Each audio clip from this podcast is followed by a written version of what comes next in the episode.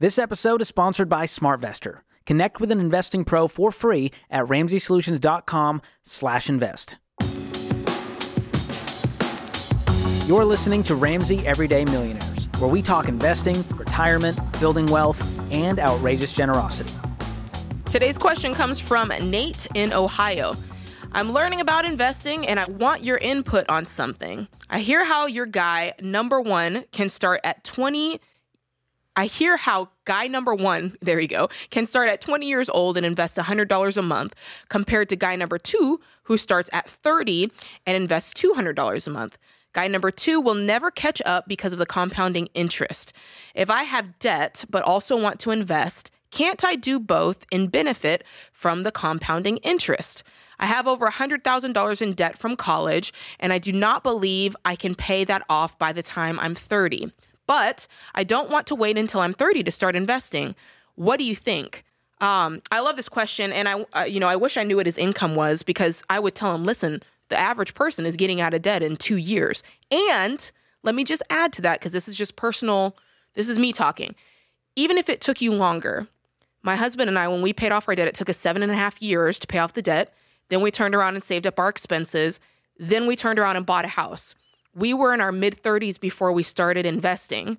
And I'm telling you, we're going to be okay, and you're going to be okay too. So that's just put that on. You're not only going to be okay, you're going to be a millionaire. Listen, come on, Dave. All right, well, let's put that on the shelf. No, it really is. It is. I mean, it's the math. So yeah. Here's the thing. What you are talking about in your life, Jade, what you and Sam did, was you freed up your most powerful wealth-building tool, which is your income. Mm-hmm. And compound interest is very important, and getting started early is the reason we put those charts out, is to motivate you to get yourself out of debt so you can get started early. Right. But what you lost in compounding interest during the 7.5 years of you getting out of debt, you will more than make up doing that mm-hmm. because you're putting a whole lot more into investments instead of freaking $465,000 of personal debt. That's exactly right. And that's what people forget about. They're investing up to the match, or they're doing 5 or 10%.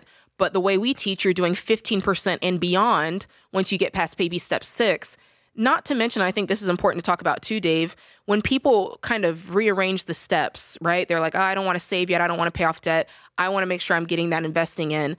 We find that when you don't do this thing right, when you keep that debt around, right, debt equals risk. So there's now more risk in your life. There's more that can go wrong. And if you don't take the time to build up that 3 to 6 months of savings, when you have an emergency, because you will have to look to your investments, your 401k and all of that to cover your emergencies. And we're seeing that actually right now more and more people are borrowing from their 401ks for hardship, and they're pulling out $5,000. And I'm thinking to myself, listen, if you had just followed the baby steps, you wouldn't have to pull out $5,000. You'd have it in baby step 3. Exactly. And here's the thing. If the theory that you're espousing, sir, worked, we would find that in the data as we talk to millionaires. We would find millionaires who are still paying off their debts, but have become millionaires mm-hmm. with the power of compound interest by starting before they paid off their debts. And we don't find that. We find that the typical millionaire got clear of the debt and dumped money into investments. Pretty simple. It's a very simple primitive equation. But there's something that happens here. It's the loss of focus when you're trying to do two things at once, mm-hmm. and you end up sucking at both of them. That's what it amounts to. Yeah. I mean, you're trying to do two different things at the same time, invest and get out of debt. And you're really not good at either one. And so the end result is not the same probability of becoming a millionaire, the same probability of having a substantial net worth. Mm-hmm. So there's when you have gotten clear of permanently and never go back to debt, it's a big boost for your wealth building. Yes. It's the reason that we've taught it this way for 30 years. And then the reason has been borne out in the actual data mm-hmm. as we've studied the millionaires. So, mm-hmm. yeah, if in other words, at the end of a 20-year story, 7.5 of which you were getting out of debt. Yes. 12 and a half of which you will be building an emergency fund, buying a house, paying it off. That's right. And meanwhile, dumping 15% of your income into retirement. At the end of that 20-year story, you will have more money. Yes. Than you would have had, had you steadily invested a small amount while you stayed in debt for 17 years instead of 7. That's right. Not to mention, there's another piece to this, Dave, that, I mean, there's so many pieces to this. When you make the choice to pay off your debt and say, I'm not going into debt anymore, let's pretend you didn't do that, right? And you you did this guy's way. You have not said no to debt. So you're continuing to take on debt in different ways that have the ability to adversely affect your net worth and offset what you might be putting away in retirement. Does that make sense? Yep. Because you're still taking out vehicles. You're still utilizing debt in a way that's negatively affecting you. Exactly. Here's the problem. Just hit me. Here's the core issue in this email. I have over $100,000 in debt from college, and I do not believe I can pay that off. Boom. There it is. So the reason you're wanting to do this is you don't have hope.